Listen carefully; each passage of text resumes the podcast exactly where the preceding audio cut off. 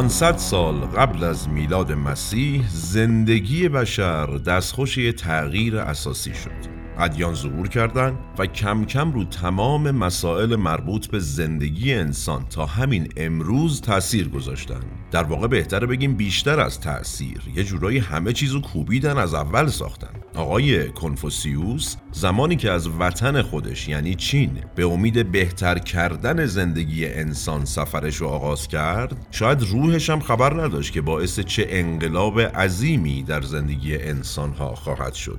فرزانگان کم کم تا سرحد خدایان بزرگ شدن و شاگردانشون هم رفته رفته عقاید اونا رو تبدیل کردن به دینهایی که امروز در سراسر دنیا گسترش پیدا کردن.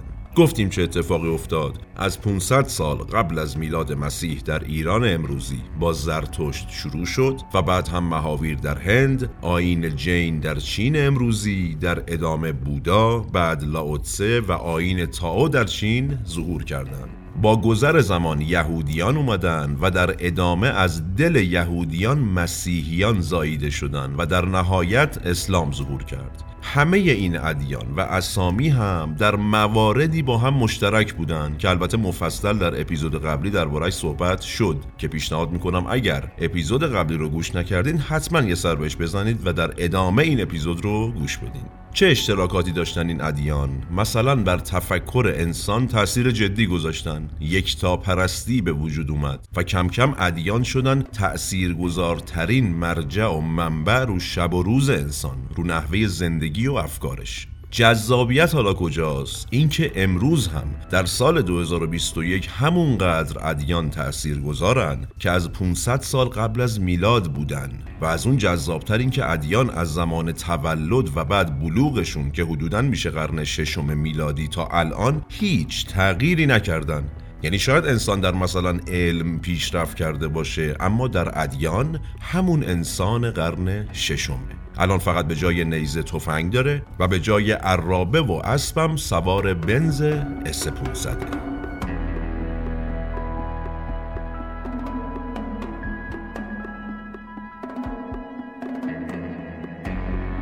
سلام، من احمد هاشمی هستم و این اپیزود 9 از پادکست مورخه که آذر ماه 1400 منتشر میشه. به اعتقاد اغلب مورخین تاریخ بیش از آن که علم باشه یک هنره، هنر کنار هم گذاشتن شواهد. ما در پادکست مورخ هر بار یکی از پازل‌های تاریخ جهان رو کنار هم میذاریم. منابع پادکست مورخ هم نوشته‌های آقای فلیپه فرناندس، آقای فورتادو و سایت‌های مرجع تاریخ جهانه که تیم تحقیق و پژوهش مورخ بررسیشون میکنه و خلاصه مطالب رو به گوش شما میرسونه.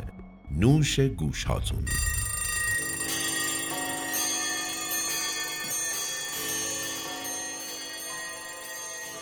خب تو اپیزود قبلی یعنی اپیزود 8 پادکست مورخ مفصل توضیح دادیم که اصلا دینهای موجود در دنیا چه معروفاشون و چه ناشناخته هاشون از کجا اومدن، در واقع چی شد که اینجوری شد. اما چون زمان کم بود اومدیم چیکار کردیم؟ 2 قسمت کردیم. تو اپیزود قبلی یعنی اپیزود 8 تولد ادیانو گفتیم و تأثیراتش بر تفکرات دینی انسان، مثلا همون ایده یکتاپرستی و غیره. اینجا و در این اپیزود میریم سراغ تأثیر ادیان بر مسائل دیگه زندگی بشر، از کی؟ از همون 500 سال قبل از میلاد مسیح تا الان که بنده خدمت شما هستم. چرا هی تأکید میکنم از همون موقع تا الان؟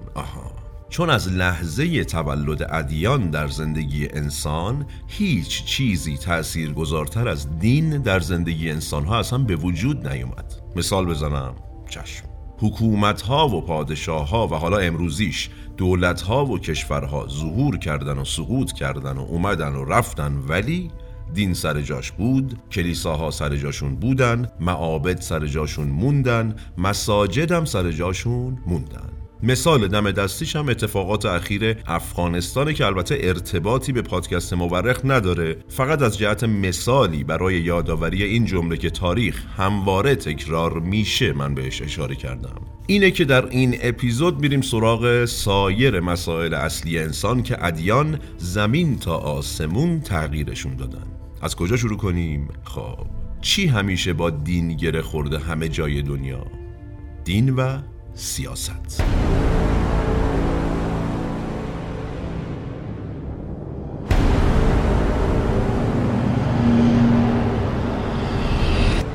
و اما سیاست، از همون بدو به وجود اومدن ادیان، طبیعتاً سیاست و در واقع سیاسیون هم اومدن از ادیان استفاده و بعضاً سوء استفاده کردن. گرچه خیلی جاها هم خود اصل کاری های دین، یعنی مثلا واعظین و بزرگان دین ها، وارد سیاست شدن، حالا یا مستقیم یا غیر مستقیم. به هر حال نتیجه شد در همامیختن دین و سیاست با مدل های فکری مختلف. از کجا شروع شد حالا این بحث تأثیرات دین در سیاست؟ دیندارها و سیاستمدارها شروع کردن بحث کردن و نظریه دادن. مثلا سوال این بود که آقا جان، آیا خطاهای انسان در زندگیش پیامد تباهی در نیکی‌ها بوده یا شرارت ذاتی؟ یعنی چی؟ یعنی آیا سرشت انسان اساساً، سرشت نوع بشر، نیکه یا شره وقتی خدا آفریدش؟ تو همینم ادیان و علما با هم اختلاف داشتن. البته مثلا شانتی اواسط قرن سوم قبل از میلاد در هند نظرش این بوده که آقا سرشت انسان اصلا شیطانیه، شره، فقط با تربیت میشه نیکی رو در انسان ایجاد کرد. ولی از اون ور به طور مثال آقای کنفوسیوس که انصافاً آدم حسابی بوده و جالبه هیچ جای تاریخ هم نوشته نشده که ایشون که اصلا شروع کننده این جریانات بوده خودش ادعای دین داشته باشه، ولی شاگرداش تفکر تمیزش رو تبدیل میکنن به هزاران دین. همین آقای کنفوسیوس عقیدش این بوده که آقا انسان اصلا برای نیکی و راستی زاده شده. یه جمله معروف داره، میگه اگر انسان راستی را از دست بدهد و هنوز زنده باشد این شانس صرف است. کم کم این اختلاف نظرها به پادشاهان و حکومت‌ها هم کشیده شد. چرا؟ چون ادیان به دربار و حکومت‌ها وارد شده بودن دیگه. و نتیجه چی بود؟ همیشه دو نظر اصلی متضاد، یعنی دو راه حل متضاد سیاسی دینی درباره انسان و برخورد با انسان وجود داشت. اول اونایی که بر آزادی تاکید داشتن، یعنی رها ساختن نیکی در انسان، و دوم اونایی که بر نظم و انضباط تاکید داشتن برای مهار کردن ضعف و شرارت در انسان. سادهش کنیم میشه یه جورایی دموکراسی و مثلا استبداد امروزی، یا یه مثال دیگه جمهوری بودن یک کشور در مقابل کمونیسم بودن یا فاشیست بودن. حالا جالبی داستان چیه؟ اومدن با همین نظرات متضاد داستان ساختن برای اثبات حرفاشون.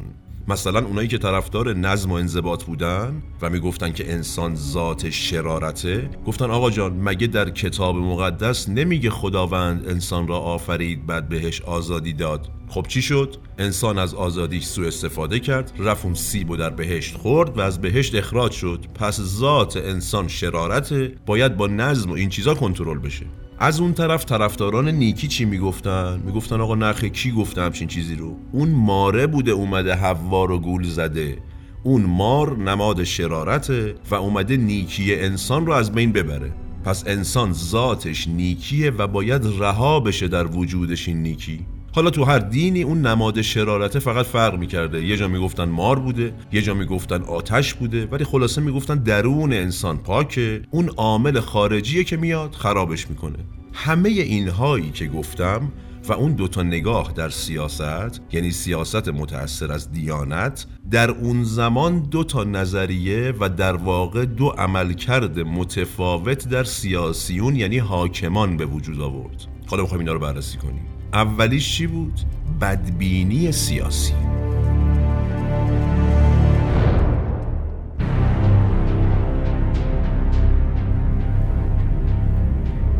برای بدبینان سیاسی راه غلبه بر نقایص انسان قوی کردن حکومت‌ها بود. مثلا در یونان اواسط هزاره اول قبل از میلاد آقای افلاطون خودش عضو گروهی از اندیشمندان و اشراف آتن بود که فکر میکردن که آقا ما سزاوار قدرت و سیاست و حکومتیم، بقیه هم آدم نیستن. بعد نظر این گروه چی بود؟ در واقع نظر افلاطون چی بود؟ کلاً دموکراسی رو که قبول نداشتن. توصیه‌شون هم در حکومتداری سانسور عقاید و سرکوب کردن مردم، حکومت‌های نظامی خشک، ساختار طبقاتی سفت و سخت تو جامعه، یعنی اینا بالا اونا پایین ولا غیر، زاد و ولد انتخابی، یعنی حکومت تعیین کنه که کیا با چه شرایطی میتونن بچه دار بشن، در واقع فقط انسانهای برتر حق زاد و ولد داشته باشن، و به طور کلی اغوای مردم توسط دولت. اینا توصیه هاشون بود، توصیه های آقای افلاطون و اون گروه اندیشمندان آتنی برای حکومت داری.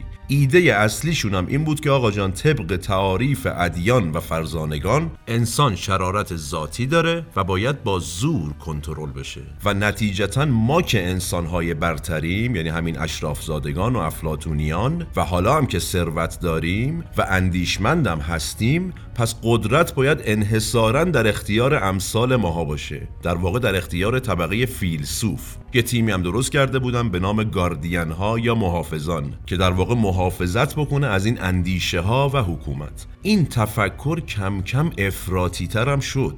گفتن آقا ما چون ثروت داریم و آموزه های خاصی هم فرا گرفتیم، پس صلاح شهروندان و مردم عادی رو ما بهتر میدونیم. یواش یواش این جماعت حاکم یونان اون دوران یه حالت خداگونه از هم به خودشون گرفتن. خیلی جالبه، یه شعاری هم افلاطون انتخاب کرده بود که مردمم حال کنن و یه جورایی این خداگونه بودن اینا رو بپذیرن. شعاره چی بود؟ این بود که هدف ما بیشترین شادی برای مردم است، نه فقط برای یک طبقه. عجب، خیلی آشناس در دنیای امروزا. حالا قسمت جنجالی داستان کجاست؟ در تاریخ بشر. انقدر این تفکر جالب بوده و کار میکرده، البته برای دولت مردان و حکومت ها، که تا همین امروز هم دست نخورده داره ازش استفاده میشه، چه شعارش چه عمل کردش. شما این نگاه به دوروبرت اگر در دنیای تاریخ امروزی بکنی، امثال افلاطون و افلاطونیان زیادن. شاخصه اصلی این مدل آدما هم چیه؟ استبداد و ظلم. هر کاری دلشون میخواد میکنن، اونم با چه توجیهی؟ با این جمله که من و ما بهتر میدانیم.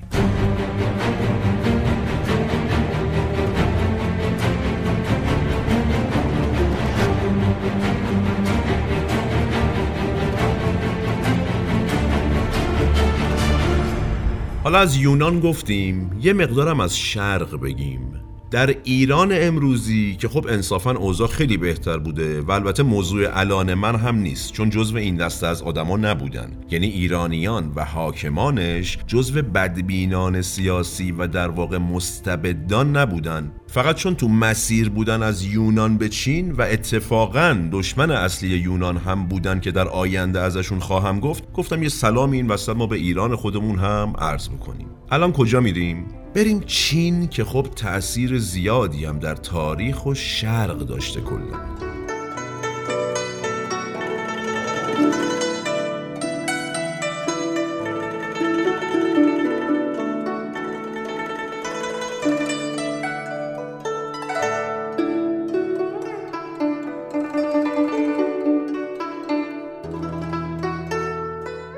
چینی ها هم جزو بدبینان سیاسی بودن، حتی یه جورایی بدتر از یونانی ها، چون تو همون یونان هم خیلی وقتها اجماع بر این بود که آقا جان، بالاخره قانون برای حاکمان و پادشاهان هم هست، یعنی باید بتونه اونا را محدود بکنه. اما به هر حال اغلب تو همون یونان هم اجرا نمیشد، ولی باز بود.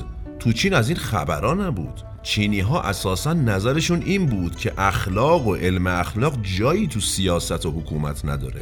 حتی تشبیه می‌کردن اخلاق رو به کرم جونده‌ای که می‌خواهد حکومت و کشور را نابود کند. از نظر چینی‌ها تنها چیزی که کشور لازم داشت اطاعت محض بود، یعنی قانون و نظم ارزش حکومت ظالمانه و بی‌عدالتی رو داشت از نظر اونا. جالب، الان هم تو چین نگاه بکنیم، کمونیسم بودن و رفتارهای حکومتشون خیلی شبیه نیاکانشونه، حالا فقط امروزیش در سال 2021.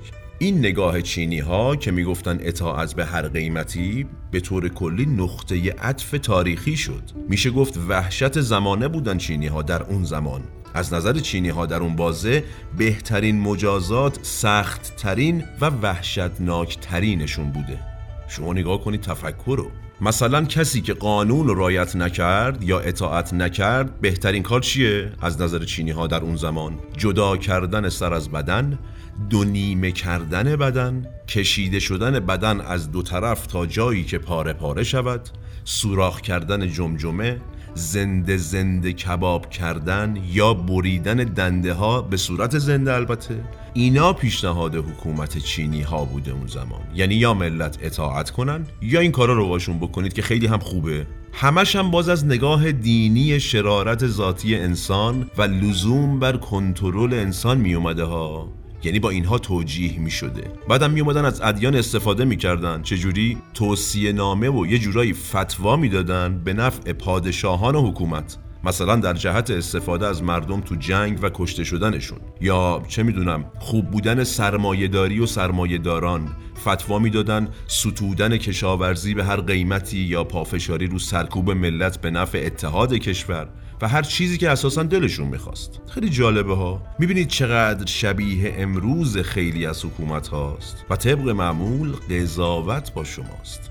خب این از تعریف و مثال‌هایی از گروه اول سیاسیون، یعنی بدبین‌های سیاسی.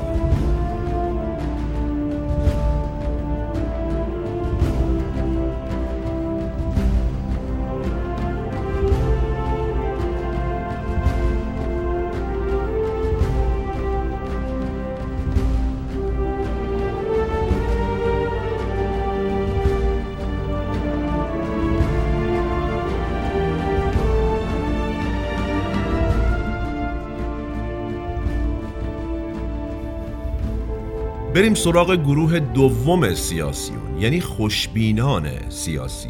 به هر حال اینها هم بودن در تاریخ. این دوستان معتقد بودن سرشت انسان نیکیه. مثلا پیرو آموزه‌های سیاسی آقای کنفوسیوس معتقد بودن باید ملت و رعایا رو آزاد گذاشت. مثال واضحش ایران، کوروش، سلسله هخامنشیان و منشور حقوق بشر. دیگه از این واضح‌تر در تاریخ بشر واقعا نداریم.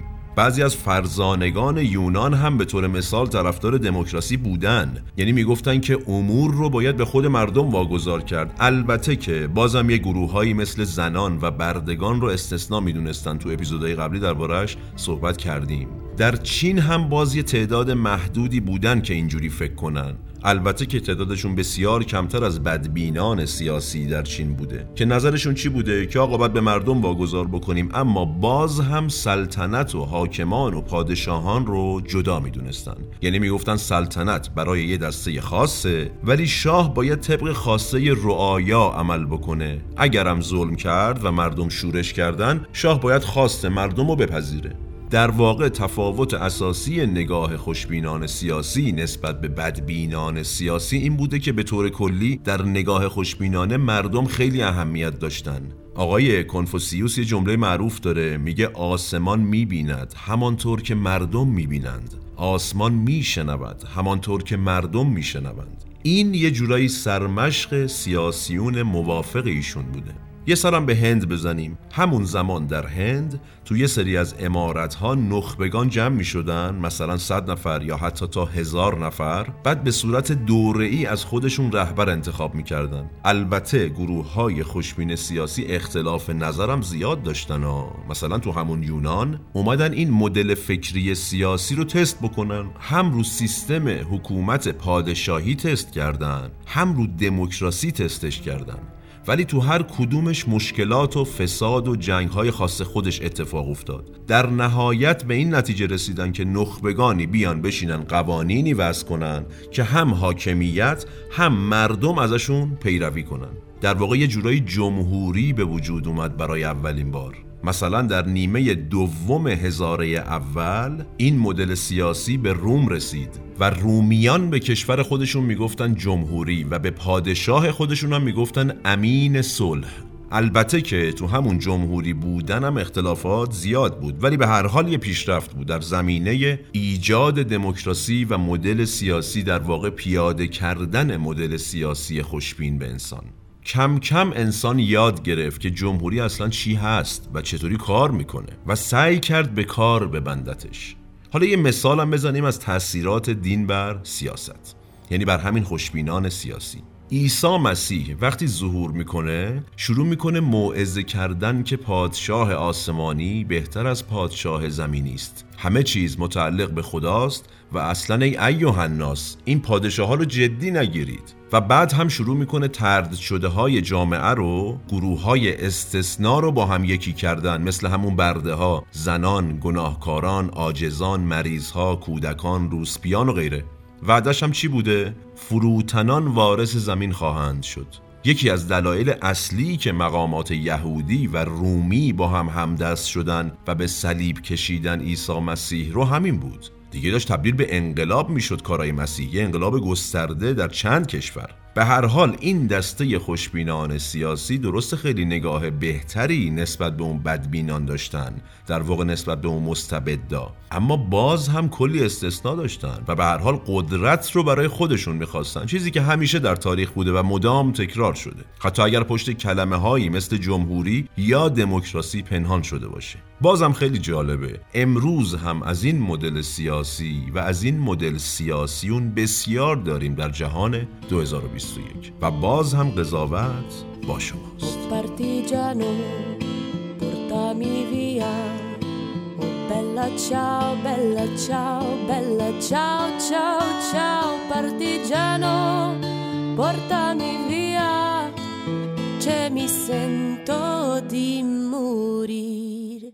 Questo è il fiore del partigiano. Oh bella ciao, bella ciao, bella ciao, ciao, ciao. Questo è il fiore del partigiano morto per la libertà. Questo è il fiore del partigiano morto per la libertà. خب بگذریم از دین و سیاست. یکی از تأثیرگذارترین کارهایی که ادیان و پیشوایان دینی مسبب شدن از بین بردن توهم و جهل بود، یا حداقل تلاش برای از بین بردنش. البته خب توهم و جهل اشکال مختلف داره. چیزی که الان میخوام درباره‌اش صحبت کنم بحث توهم در تفکر و نگاه انسانها بود.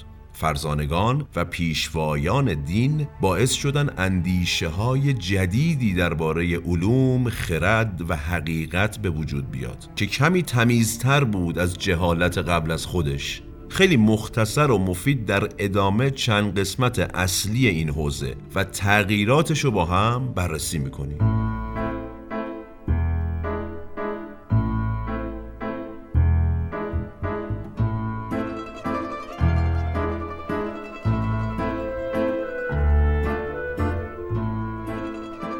اول ریاضیات. کم کم ریاضیات شروع کرد پیشرفت کردن.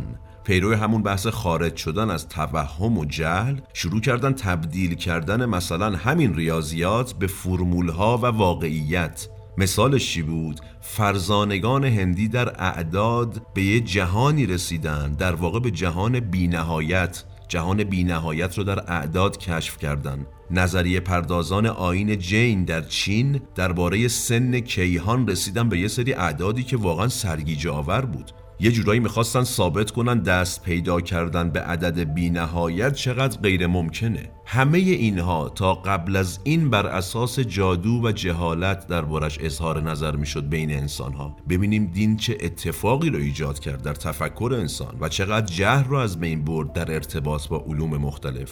مثال دیگهش همون نظریه پردازان چینی اومدن اندازه دایره رو تعیین بکنن، یا نسبت پیچیده‌ای که ریاضیدانان یونانی عدد طلایی بهش گفتن، یا همون عدد پی امروزی که میشد تقریباً 1.618.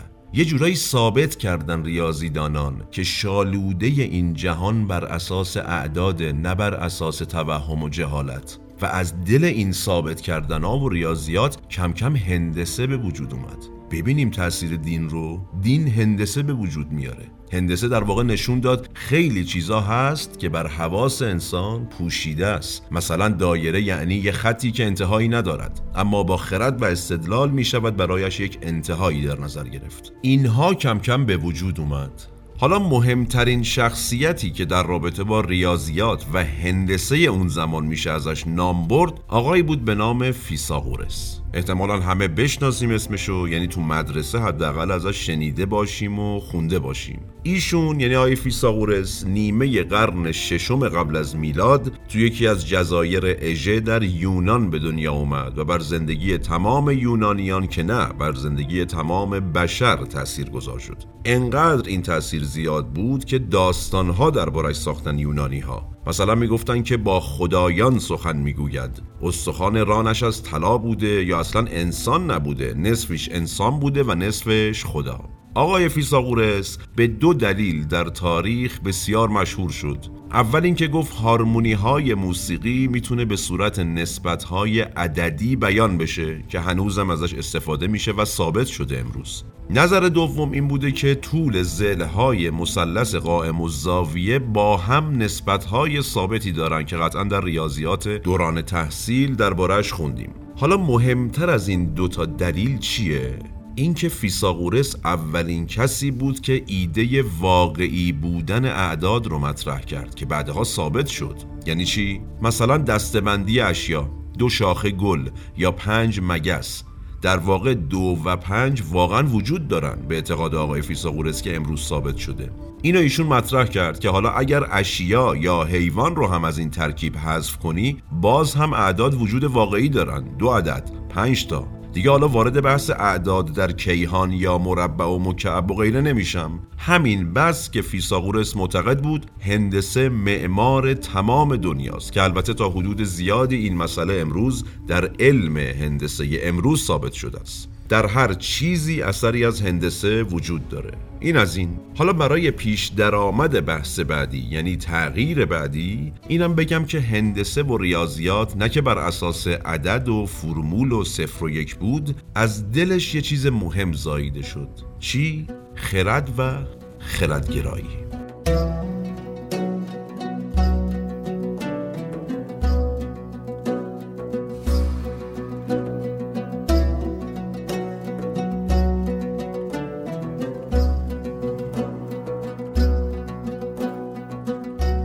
خرد و خردگرایی از قرن 4 قبل از میلاد شروع شد، اما به طور کلی خیلی مقوله پیچیده‌ای بود. منم اینجا قصد ندارم بازش بکنم، یه تعریف کلی و یه اشاره کلی در بحث امروز ما براش کافی خواهد بود.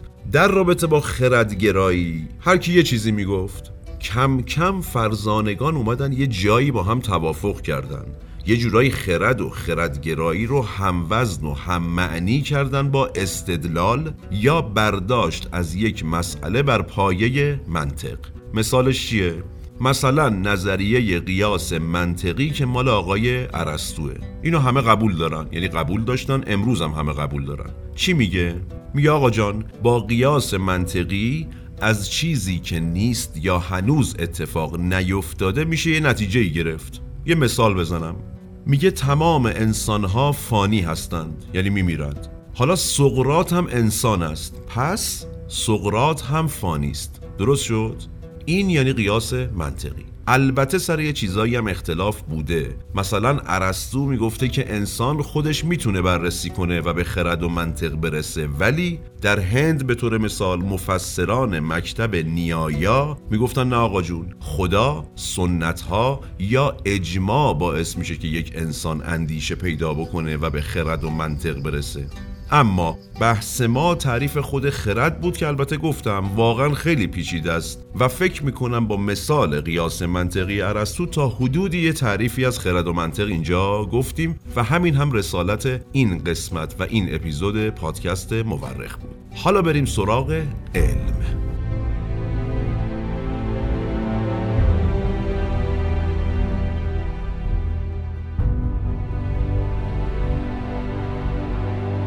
خب خیلی واژه کلی هست کلمه علم، اساساً خب یک واژه بسیار کلی هست. یه مقدار درباره‌اش صحبت کنیم. کم کم انسان یه مقدار دقیق‌تر شد روی اتفاقات پیرامونش. مثلا در آیین تائو در چین قرن 3 قبل از میلاد یه کتابی نوشته شد. یه جایش اومده که به نظر میرسد برخی فلزات نرم هستند، اما میتوان آنها را با فلزات دیگری ترکیب کرد و حاصل فلزی سخت خواهد بود.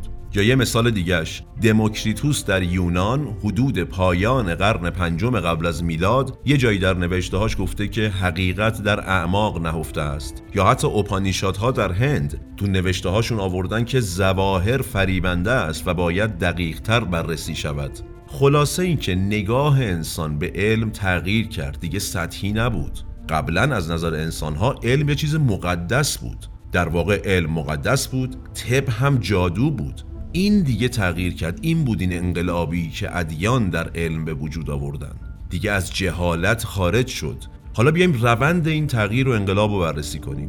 قبل از این اعتقادات چه شکلی بود؟ مثلا در چین میگفتن که ارواح محصول ترس یا گناهان کسانی است که روح میبینند، یا در رابطه با اجسام نظرشون این بود که اجسام روح دارند، یا به طور کلی از این جور اعتقادات. فرزانگان چی گفتن؟ مثلا آقای کنفوسیوس چی گفت؟ گفتن تا زمانی که زندگی و دنیا رو درست نشناخته اید، نروید درباره مرگ و روح فکر کنید، الکی خرافات نسازید. مثلا یه متنی داره آقای کنفوسیوس مال 239 سال قبل از میلاده، نوشته که این حقیقت که آبها از کوه جاری میشوند به دلیل نفرت آب نیست، به خاطر تأثیر ارتفاع است. یعنی چی؟ یعنی الکی چرت و پرت نگید، خدایان فلان و بیسار. کم کم نتیجه این تفکرات چی شد؟ علل طبیعی جایگزین جادو و خرافات شد. کجا؟ در مسائل مربوط به علم و در ادامه طب.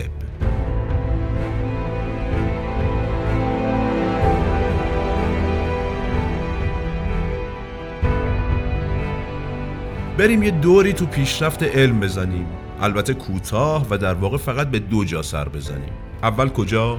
بریم یونان. یونان که اصلا داستانی داشت. کلن تو یونان سرچشمه علم از جادو بود، یعنی فکر میکردن هر علمی وجود داره از جادو میاد. به هر حال شمنها و جادوگرها تو کوچه و خیابون و دربار کارشون سکه بود، اصلا پولدارای شهر بودن. شمنها کیا بودن؟ کسایی که با عالم مردگان و ارواح ارتباط برقرار میکردن. یعنی میخوام بگم کار سختی بود در اون زمان با نوع تفکر بیایی بگی آقا جان اینا همه جادو و خرافات، بریزین دور. اما شد، این اتفاق افتاد. مهمترین فردی که در یونان این کار رو انجام داد ارسطو بود و بعد هم شاگردانش، که البته اوایلش ارسطو رو میگفتن بهش دیوونه است، اما انقدر تلاش کرد و سخنرانی کرد و آموزش داد تا کم کم شاگردانی به وجود اومدن و البته کشف‌های بزرگی هم کردن. مثال این شاگردان کیه؟ آقای ارشمیدس. ارشمیدس ظهور کرد در نیمه قرن سوم قبل از میلاد و مکانیک و اهرم‌ها رو اختراع کرد. نیمه سوم قبل از میلاد. بعد از اون اراتستن اومد، یه شاگرد دیگه ارسطو، و اندازه زمین رو تقریبا دقیق به دست آورد. ببینید چه پیشرفتی. خلاصه این مدل اتفاقات انسان رو از جادو خارج کرد و هل داد به سمت علمی که بر پایه واقعیت باشه. این از یونان. بریم کجا؟ چین.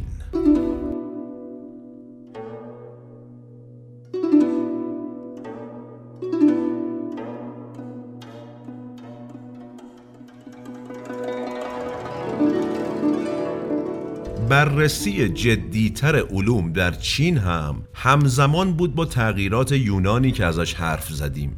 آیین تائو پیشرفت کرد، یعنی شروع کرد کم کم پیشرفت کردن و قوت گرفتن، و فرزانگان آیین تائو شروع کردن به بررسی طبیعت و اتفاقات و البته پیدا کردن یک توضیح واقع گرایانه برای پدیده ها. البته که اون دوستان جادوگر و خرافه پرست همیشه سعی می‌کردن قدرت خودشون رو حفظ کنن، به هر حال قدرت لذت بخش دیگه. اصلا این آیین تائو معروف بود به وردهای جادوییش و کاهنان مغلطه کارش، یعنی کار راحتی هم نبوده بیای علم و جا بندازی بگی آقا اونا جهالت بود، بیایید واقع گرایانه نگاه بکنیم. اون کاهنان مغلطه کار چی بود حرفشون؟ میگفتن طبیعت در مقابل اعمال دینی انسان واکنش نشون میده. ولی کم کم فرزانگان تائو اومدن اینو به همه یاد دادن که آقا طبیعت رو اگر بشناسی دیگه نیاز نیست واگذارش کنی به جادو، به خرافات، به جهالت. حالا چه رویه‌ای رو در علم پیش گرفتن این فرزانگان تائو؟ مشاهده، توصیف، طبقه بندی و تجربه.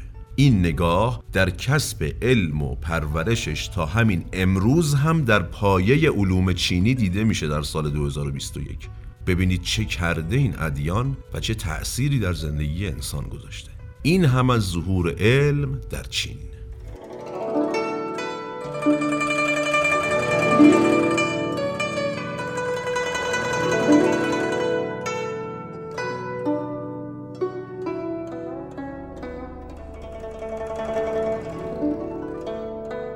و اما طب یا همون پزشکی خودمون، همیشه بین طب و جادو دعوا بوده از ابتدای تاریخ. البته که امروز خیلی کمتر شده، یعنی بیشتر درک میشه که علم پزشکی حساب کتاب علمی داره، اما هنوزم به هر حال میدونیم وجود دارن کسایی که ورد میخونن، جادو میخونن، دعانویسن، معابد وجود دارن و چیزهای شبیه به این که در سال 2021 هم هنوز وجود دارن. ببینید اون موقع چه خبر بوده. یعنی شما خودت حساب کن پیش از قرن پنجم قبل از میلاد چه تفکری در رابطه با این طب و پزشکی وجود داشته. الان طرف روغن بنفشه میخره، ببینید اون موقع چی بوده. مثلا معتقد بودن اون زمان بیماری کلن زمانی به وجود میاد که روح انسان توسط یک دیو تسخیر میشه یا بهش حمله میشه. حالا شما بیا اینو تغییر بده، ببین چقدر سخته. کم کم به این اعتقاد اینم اضافه شد که بیماری مصیبتی است الهی و میتونه پیامد گناهان فرد بیمار باشه. یعنی هیچ خبری از پایه و اساس یک روند علمی و دلایل پزشکی وجود نداشت. اما مثل سایر مباحث علمی که درباره‌اش صحبت کردیم، مثل ریاضیات، مثل هندسه و غیره، طب هم کم کم پیشرفت کرد. مثلا در یونان قرن پنجم قبل از میلاد یه مکتبی به نام مکتب بقراطی به وجود اومد و سعی کردیم بحث طب رو که تا اون موقع البته در انحصار معابد و جادوگران بود یه مقدار علمیش کنه. بگذریم از دعواها و جنگهایی که بینشون پیش اومد. اما بقراطیان اومدن گفتن که آقا جان، سلامتی انسان حساب کتاب داره، همینجور الکی نیست که با جادو و ورد خوندن یکی خوب بشه یا بمیره. طرف میمرد، میگفتن نه این چون گناهانش زیاد بود اصلا نمیتونست زنده بمونه، یا طرف زنده میشد و سالم میشد و مریضیش خوب میشد، میگفتن این رو خدایان بخشیدن، گناهانش بخشیده شد. بقراطیان اومدن گفتن آقا 4 عنصر در بدن انسان هست که تعادل بین این 4 باعث میشه که یه بدن سالم باشه یا مریض بشه. چی بود این 4؟ خون انسان، بلغم، صفرای سیاه و صفرای زرد. کل درمانی هم که بقراطیان بهش رسیده بودن و در واقع تجویز می‌کردنم پرهیز غذایی بود، استفراغ کردن انسان بود، مصرف ملین و در نهایت حجامت بود. چی کار می‌کردن؟ می‌اومدن بر اساس مشاهداتشون از چیزهایی که از بدن انسان خارج میشه برای بیمار نسخه می‌نوشتن. البته که امروز می‌دونیم این نظریه اشتباه بوده، اما برای اون زمان یه پیشرفت بزرگ محسوب می‌شده و در واقع برای علمی سازی طب بین انسان‌ها پیشرفت بزرگی بوده. بیایم اینورتر. در چین هم کم کم این تفکرات به وجود اومد. شروع کردن یه مدل دیگه به طب و درمان بیماری ها و منشأ بیماری ها نگاه کردن و در واقع شروع کردن تحقیق کردن. البته که همچنان تعبیرهای دینی مثل نسبت دادن بیماری ها به مثلا تسخیر روح و گناهان و اینها به قوت خودش باقی بود، ولی یه اتفاق مهم افتاد. فرزانگان چینی کم کم این فرضیه رو قوی‌تر کردن که آقا جان، لازم نیست برای هر اتفاقی و همه چیز دلایل الهی و دینی بیاریم. لازم نیست بیماری یک انسان رو به این مسائل نسبت بدیم. در دنیا برای هر اتفاقی یه توضیح منطقی و بر پایه علم و طب وجود داره. این خودش یه انقلاب بود در تفکر انسان. کم کم بحث طب به هند هم کشیده شد. قبل از این جالبه بدونیم در هند بیماری و اجنه توی یه سطح قرار داشتن، یکی بودن. اما از قرن ششم قبل از میلاد به بعد کم کم شواهد معالجه های طبی تخصصی دیده شد در هند و در این روند تا قرن دوم قبل از میلاد این تکمیل تر هم شد، این تخصص گرایی در طب و در هند. مثلا نوشته هایی از شخصی به نام سوسوترا به جا مونده که به نظر میاد جراح بوده در هند، یا نوشته هایی از یه شخص دیگه یا یه مکتب به نام چاراکا وجود داره که بیشتر با رژیم غذایی درمان میکرده. خیلی شبیه عملکرد یونانیان هم بوده طب هند و البته طب چین. یعنی این خیلی عجیبه، یکی از سوالات بی جواب دوباره تاریخه. انقدر نحوه عملکرد انسان تو پزشکی شبیه هم بوده در این سه نقطه، یعنی یونان و بعد چین و بعد هند و البته ایرانی که درباره‌اش صحبت نکردیم و بعداً درباره‌اش صحبت خواهیم کرد، که این نظریه رو به وجود آورده که همه رو هم تاثیر می‌ذاشتن یا با هم انگار تبادل نظر می‌کردن، که البته قابل اثبات نیست چون هم سندی وجود نداره برای اثباتش و حداقل در زمانی که ازش حرف می‌زنیم مدت‌ها طول می‌کشیده سفر از یه نقطه به یه نقطه دیگه. این هم از سوالات بی جواب تاریخ. در نهایت طب با ظهورش به شکلی که گفتیم یه مقدار از اون جهالت و جادو و ورد معابد و جادوگران کم کرد و به علم و طب منطقی و بر پایه دلایل علمی و دنیوی افزود.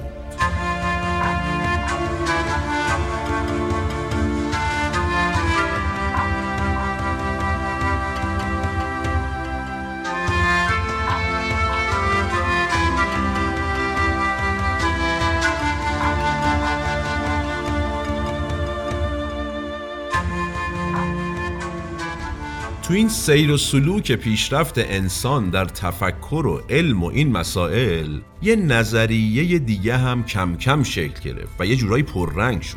چی بود؟ شک‌گرایی. یعنی چی؟ یعنی دیدگاه علمی سوءظن به بیهودگی جهان. چی میگفت؟ میگفت آقا جان، اگه جهان هیچ هدفی نداشته باشه چی؟ یعنی در واقع خلقتش و کلن روندش اگه بی هدف باشه چی؟ مثلا آقای وانگ چونگ، فیلسوف چینی قرن اول میلادی، تقریباً بزرگترین مبلغ جهان بی هدف در تاریخ بوده. چی میگفته؟ یه نظریه معروف داره به طور مثال. میگه که انسانها زندگی میکنند مانند شپش در میان چین لباسها.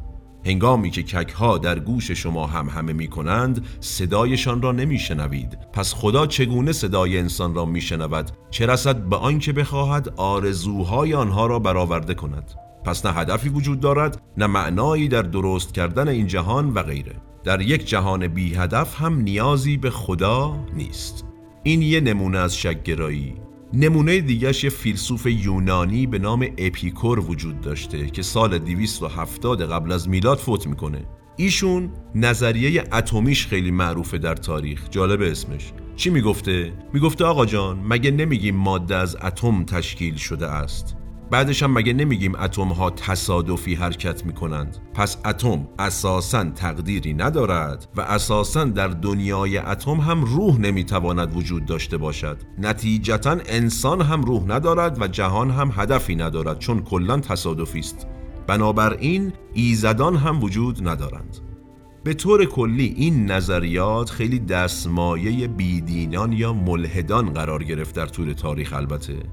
و میشه گفت هیچ وقت ثابت هم نشد، همیشه در حد نظریه باقی موند، چون ادیان و حرفهایی که میزدن انقدر واقعی تر و درست تر بود و بر اساس ادله بود که این نظریه ها رو از بین میبرد و در واقع زیر سوال میبرد. یه مثال دیگه بزنم از این مدل نظریه ها. اواخر قرن اول میلادی سکستوس امپیریکوس، نویسنده رومی، نوشته که چندتایی آدم زیرک ترس از ایزدان را اختراع کردند تا ابزاری برای کنترل جامعه داشته باشند. و کلاً با این نظریه میاد خدایان و بعدم حاکمان رو زیر سوال میبره و در ادامه هم نوشته که جهان کلاً هدف خاصی ندارد و کلاً بازی قدرت است. این نوع تفکر و نظریات تا همین امروز هم ادامه داره و هستند انسان‌هایی که معتقدن کلاً همه چی نظریه است، پس هیچ چیزی قابل اثبات نیست و نمیشه این جهان و ایزدان و انسان رو در مسیر و معنی و هدف مشخص و قطعی در نظر گرفت. که البته میگم باز این مدل تفکر همیشه مورد علاقه مارکسیست ها و در واقع بیدینان بوده در تاریخ.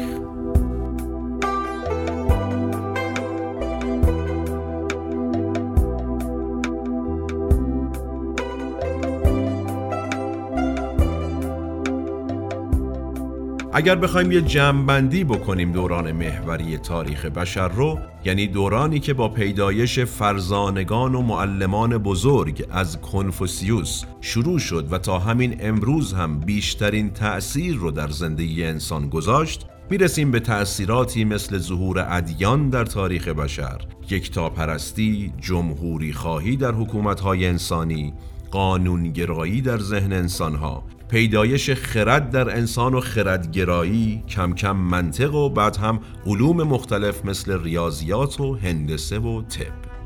این تأثیرات که ما در این اپیزود و البته در اپیزود قبلی تونستیم مختصر بهش بپردازیم، میشه گفت بزرگترین انقلاب فکری در انسان و در تاریخ بشر بوده. انقلابی که فرزانگان و حکما در جوامع انسانی ایجاد کردند. کسانی که میشه به 4 دسته تقسیمشون کرد. اول، فرزانگان و اندیشمندان خبره‌ای که خدمات و علم و تجربهشون رو به عنوان معلم به کسانی که در منصب‌های حرفه‌ای یا دولتی بودن می‌فروختند، آموزش می‌دادند، به شاهان و غیره. دسته دوم، فرزانگانی که به عنوان مشاورین سیاسی حاکمین در تاریخ مشهور هستند، مثل آقای ارسطو که هم در آتن تدریس می‌کرد و هم مشاوره سیاسی می‌داد به پادشاهان. مثلا معلم کودکی بود که بعداً شد اسکندر مقدونی که در تاریخ اسمش موندگار، قطعاً همه شنیدیم. گروه سوم فرزانگان کیا بودند؟ پیامبران و مردان مقدسی بودند که به خاطر پیام‌هایی که برای جامعه به اونا وحی شده بود و تأثیری که در بیداری روحانی انسان‌ها و البته ارتباطشون با خداوند گذاشتن، در تاریخ به یاد موندن. و گروه چهارم، رهبران بزرگی بودن با دیدگاه‌های بزرگی برای سهیم شدن با مردمانشون و البته بعضی مواقع برای سوء استفاده از مردمانشون. این 4 گروه دوران محوری رو برای انسان رقم زدن.